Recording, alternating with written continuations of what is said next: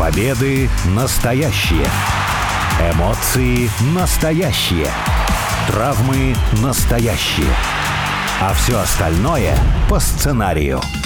Это все по сценарию. Первая радиопрограмма на русском языке, посвященная профессиональному рестлингу. Алексей Красильников зовут меня. Сергей Вдовин, обозреватель портала VSPlanet.net. Также у микрофона Сергей, привет. Привет. И давай сегодня поговорим о таком моменте, который, наверное, может существовать только в профессиональном рестлинге. То, что отличает его от всех других видов единоборств, потому что везде это войдет в, как в забавные моменты или в какие-то креативные ходы. В рестлинге есть такое понятие, как ботч, то есть испорченный спот, то есть когда сценарий идет не по сценарию.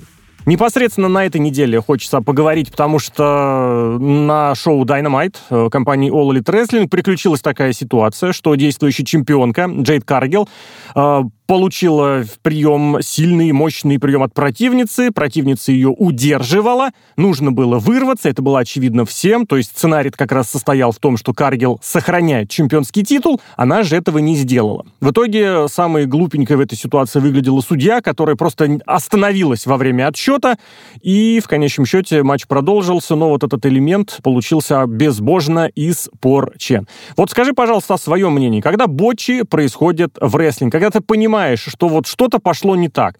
Либо рестлер что-то не исполнил, либо откровенно забыл какой-то спот. У тебя какое отношение к этому? Можно относиться ведь действительно весело, потому что, ну, Ботчамания, самое известное шоу в Ютубе про рестлинг, оно как раз посвящено подборке вот таких запорченных моментов. Или, с другой стороны, ну, бог мой, как можно такое выпускать на ринг? Вы же все-таки профессионал и выступаете на национальном телевидении. Не, ну в большом спорте тоже есть какие-то не особо удачные моменты, как какой-нибудь футболист высшего класса пробивает пенальти, а мяч улетает куда-то в воздух, и в этом тоже есть свой какой-то вкус, есть какой-то прикол, когда такое случается, потому что ты понимаешь, что здесь все по-настоящему. В рестлинге такие моменты тоже периодически бывают, и тоже ты входишь во вкус, что действительно, конечно, хоть борьба и постановочная, как правило, идет, но какие-то моменты предугадать нельзя. И как в этой ситуации поведут себя рестлеры или рефери, например, над этим очень интересно наблюдать. Что касается ситуации в «Динамите», тут, наверное, стоит отдельно, наверное, передачу посвятить вообще рефери, чем должен заниматься О, да.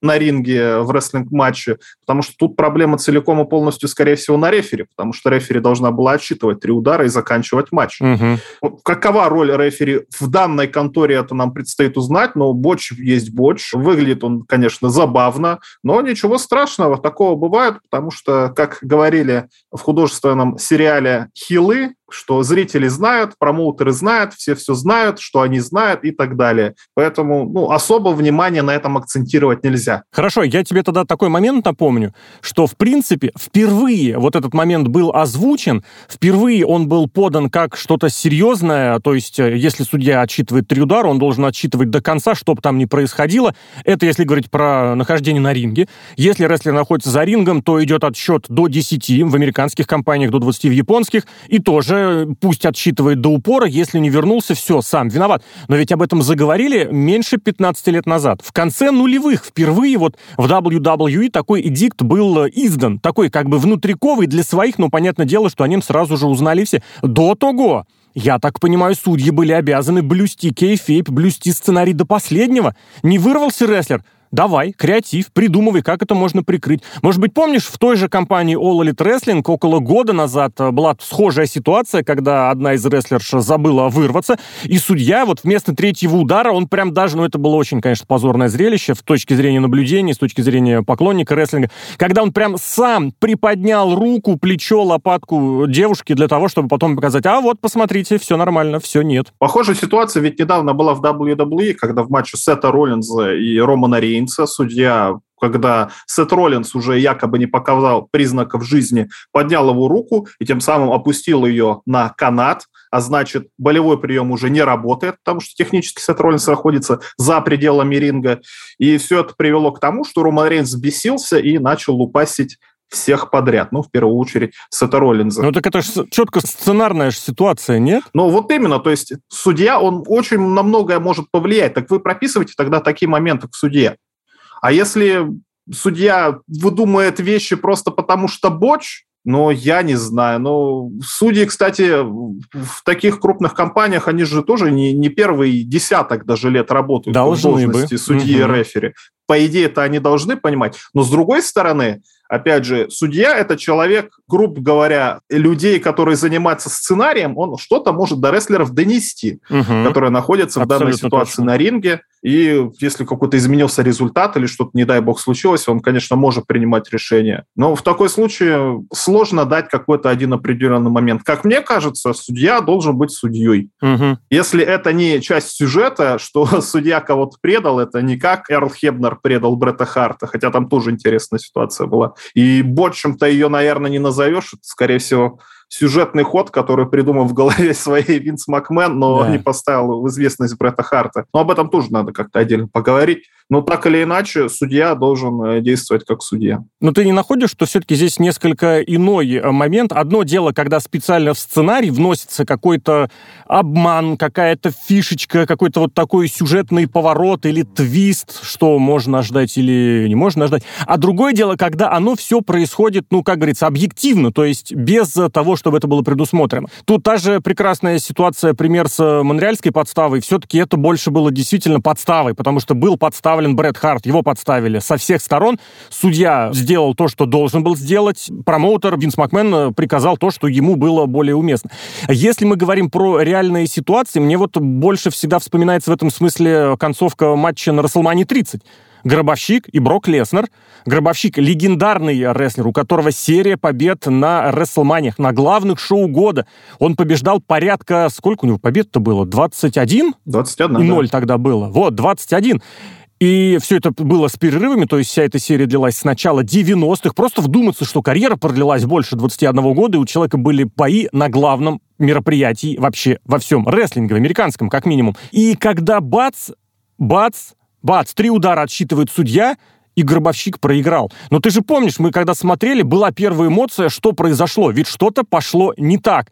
И вот это несколько все-таки другой момент, когда ты понимаешь, что что-то идет совершенно с ног сшибательное, выдающееся, ну примечательное, но выглядит это не похоже. Мне кажется, вот это на самом деле вершина всего э, сценарного искусства в рестлинге, когда ты заставляешь э, зрителя подумать, что что-то что я не предугадал, что умненький зритель, вот как ты вспомнил сериал «Хилы», который все знает, и вдруг бац, он в замешательстве. Ну, это действительно, это вершина сценарного искусства. Сейчас таких моментов, ну, очень редко, на самом деле, бывает, конечно, но сейчас вспомнить их очень сложно. И с ними, главное, нельзя чистить, потому что в таком Мгм. случае зритель начинает искать э, какие-то подводные камни там, где их нет, и в конце концов перестает вам верить. Если вот этот момент, кстати, чуть расширить, ты упомянул не чистить.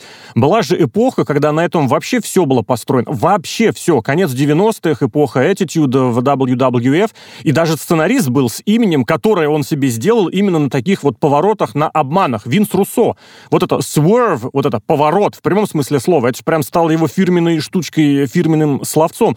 И с другой стороны, ну, в WWF в конце 90-х это наоборот помогло. И вроде все ожидали, вроде все привыкали. А даже самое вот такое разочаровывающее откровение, от когда Винс Макмен оказался главой э, сил, которые противостояли Стиву Остину, It was me, Остин, all alone, популярность-то была запредельная. И зритель смотрел. Более того, все признают, что тогда рестлинг как раз на этом и зиждался, на сюжетах и на сюжетных поворотах. Но тогда ситуация была кардинально другая, потому что то, что происходило в WWF в середине 90-х и начале 90-х, был стероидный скандал, у них очень большой, и все уже э, прямым текстом объяснили всем, что рестлинг это у нас все по сценарию, и все это все понимали, и в таком случае уже э, популярность начала теряться. Потом она, кстати, вернулась, когда все подумали, что все пошло не по сценарию, когда аутсайдеры пришли на шоу конкурирующей Да. компании. И, И сказали, вы знаете, кто мы такие, да, и все, все сразу Да. подумали, что это представители другой их конторы. И поэтому все начали смотреть, потому что действительно мы-то думали одно,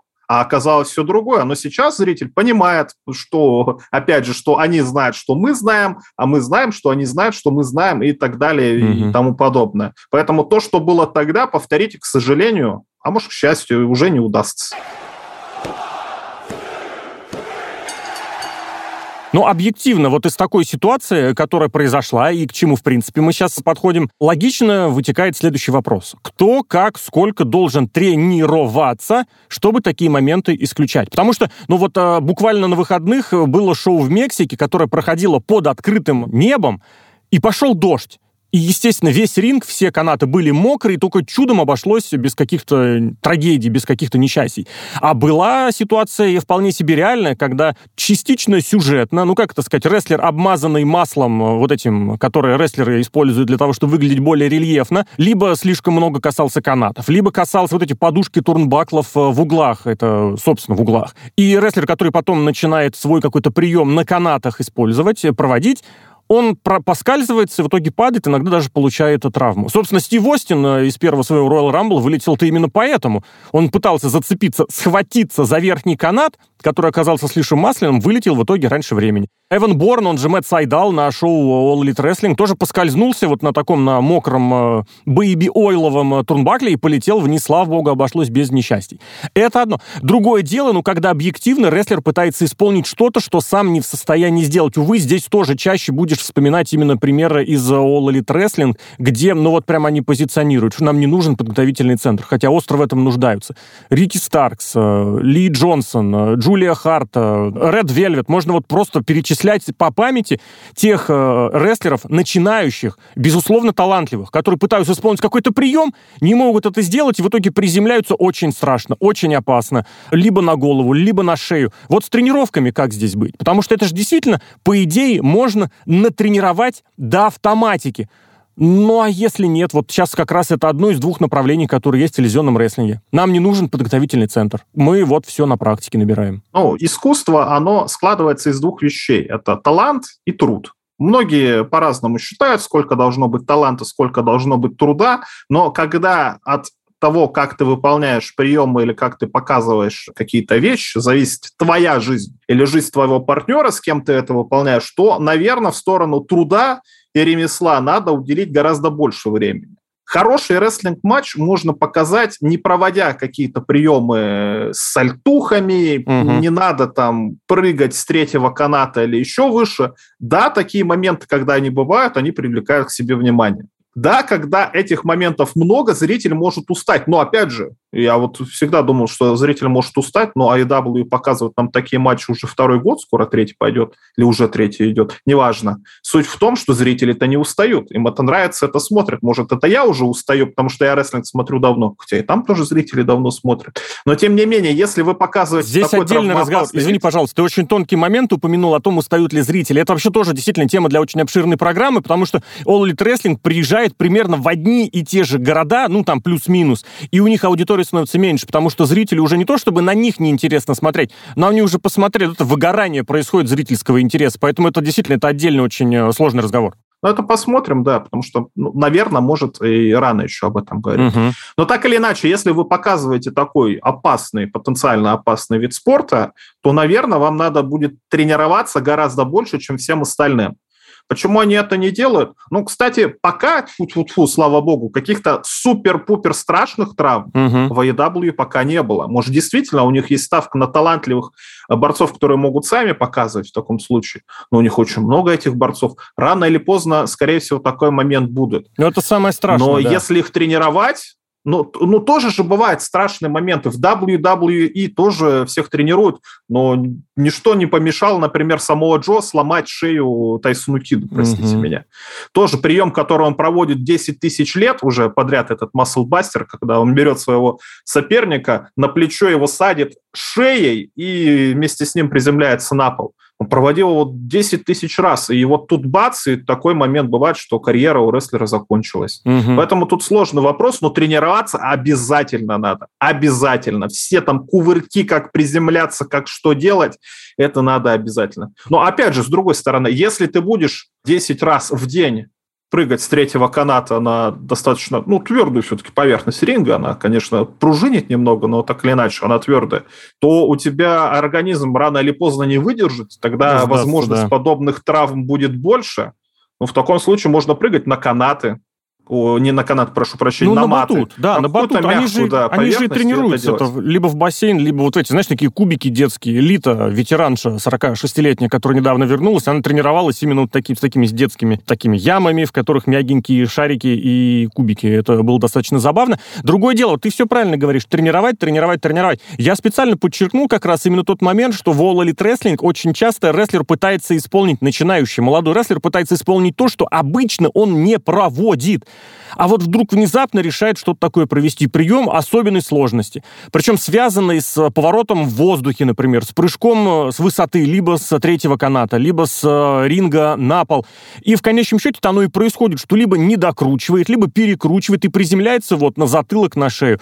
Вот этот момент, это же еще и к тренерам вопрос, к агентам, к продюсерам, которые заставляют, предлагают или одобряют тот факт, что рестлер проводит прием, который не в состоянии исполнить. Это же дополнительная ответственность. Не, ну тут тоже по-разному бывает. Можно привести пример. Недавно у нас Олимпиада была, угу. когда на какого-то спортсмена, который показывает невероятные вещи, оказывается внешнее давление, и просто он не выдерживает и не может показать то, что он показывал на тренировках или на предыдущих выступлениях.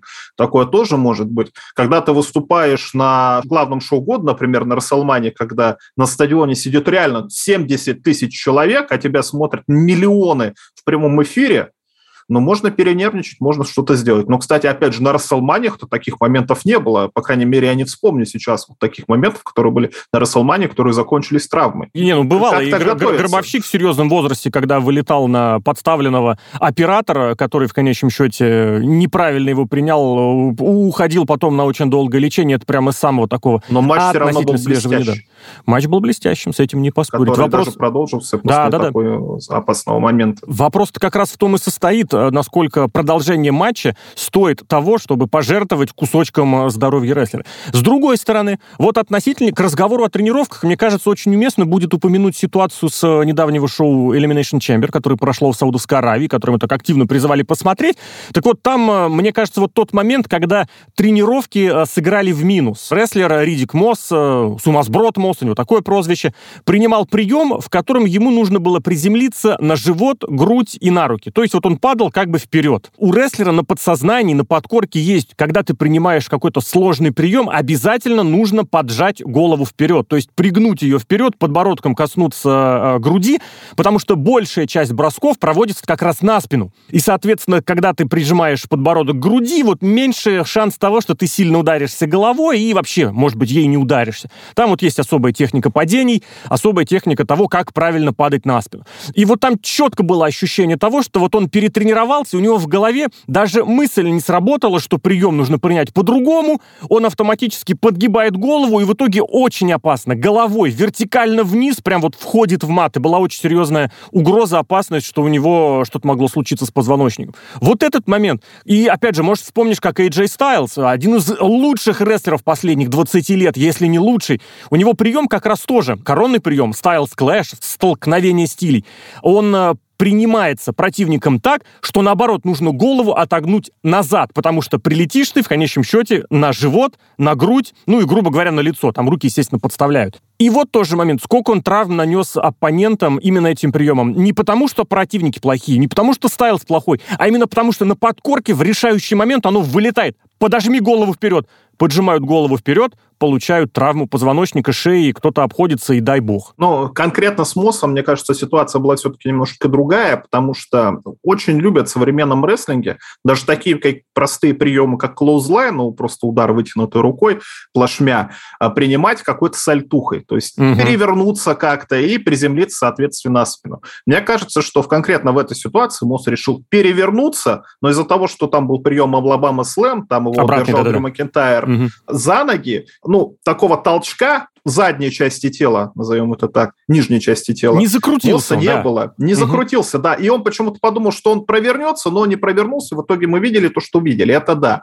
И AJ Styles тоже могу защитить, потому что травмы-то, когда у него были, у него были с э, крайне неопытными противниками. Ну нет, он, нет. Он приезжал, нет, люди, с которыми у него не было каких-то матчей. Он приезжал на гастроли куда-то в Великобританию, в например, Британию, проводил например, да. там один, один матч с этим участником, и он просто не знал, как его принимать понимать в таком случае. Я не соглашусь возможно, с тем, что да, это были Возможно, это рефлекторно, но я не знаю, ну каково. Ты приземляешься на живот. Угу. Ты знаешь, что будешь приземляться на живот. Ну, как можно подогнуть голову в такой ситуации? Ну, э, это сложно. Для меня понять это сложно, потому что когда ты приземляешься на спину, да, почти все приземления в рестлинге, они так или иначе на спину. Бомба какая-нибудь, суплекс и тому подобное.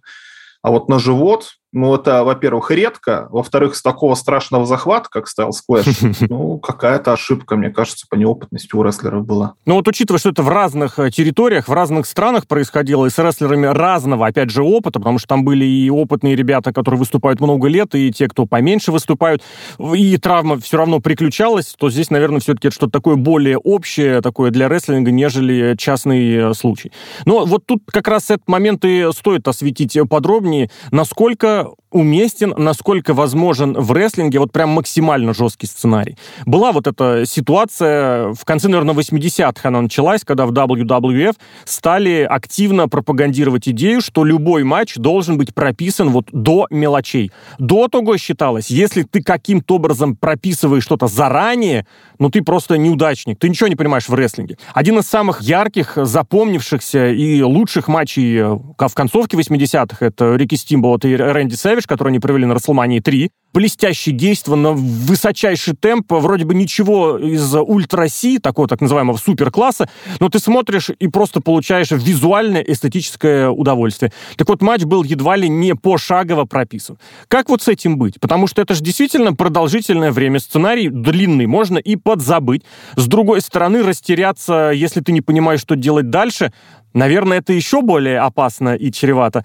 Но опять же здесь следующий вопрос. А зачем тогда соваться в рестлинг, если ты хочешь э, полностью рассчитывать на сценарий? А, нет, вот знаешь, как бывает, ну, bullet points, такие ключевые позиции, ключевые тезисы, что ты должен провести, а между этим давай сам. Мы сейчас живем в такое время, что мы можем просто лицезреть такой момент, когда одна компания ставит ставку на, когда все должно быть по сценарию, у них есть продюсеры, которые занимаются построением матчей, а другая компания дает рестлерам свободу действий, mm-hmm. в том числе и когда они записывают какой-то промо, толкают какую-то речь, и в том числе и в матче, и как у них что получается. Мы можем посмотреть качество матча одно и другое, можно посмотреть, опять же, количество травм полученных, в одной компании или в другой, количество бочей тоже в одной и другой компании. Но пока-то все по-равному идет. Все зависит от исполнителя, на самом деле. Если какой-то человек, который живет рестлингом, как, например, Брайан Дэнилсон, он, мне кажется, его разбуди среди ночи, он тебе часовой матч ага. проведет просто так, с тобой тоже сонным.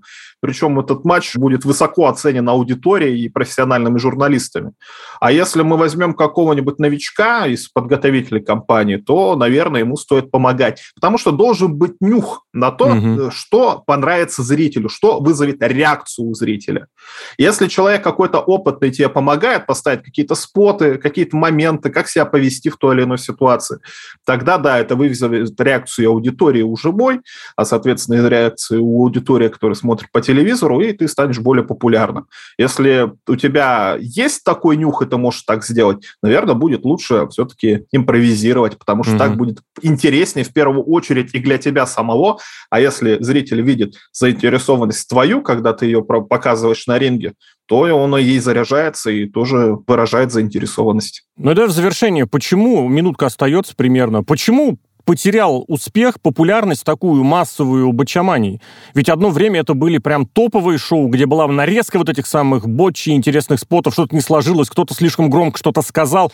Зажрались зрители или соцсети тоже и здесь убили, что эти бочи можно увидеть намного быстрее и проще? Мне кажется, просто потому что развитие видеозаписи, скажем так. Ага. Потому что если мы вспомним первые выпуски, там показывали моменты, которые были по телевизору, их было реально немного, да. и они запоминались. Момент с шок-мастером, да, это же сами WWE признают как один из самых запоминающихся моментов, а это действительно Боч был. Сейчас, если ты посмотришь Бочеманию, там выпуски стали уже идти не по 8-9 минут, а по 25. Ну, там из них дурацкие концовки по 10, это да. инди, то есть там вообще ты, ты не знаешь, ага. кто эти рестлеры, да. Ты их видишь первый и последний раз в жизни, понятно, не очень интересно. Плюс начали юморить вот этими э, концовками, самих да. бочей стало меньше. Поэтому бочумань не так и популярна сейчас. В общем, есть вот это направление в рестлинге, которое, с одной стороны, очень крутое, веселое и здоровское, а с другой стороны, чревато травмами. И вот как раньше, очень тоже, кстати, забавно отследить, что если в 90-е был такой, наоборот, подача, мол, вот попробуйте, повторите за нами, вы поймете, какой рестлинг сложный и крутой. Сейчас позиция, по большей части, наоборот, не, не повторяйте этого ни дома, ни в школе, ни на учебе, ни где бы то ни было, просто потому что это требует серьезной профессиональной подготовки, как и в любой другой спортивной или развлекательной деятельности. Сергей Вдовин, обозреватель портала VSPlanet.net и Алексей Красильников провели этот выпуск программы «Все по сценарию». Сергей, благодарю. Пока.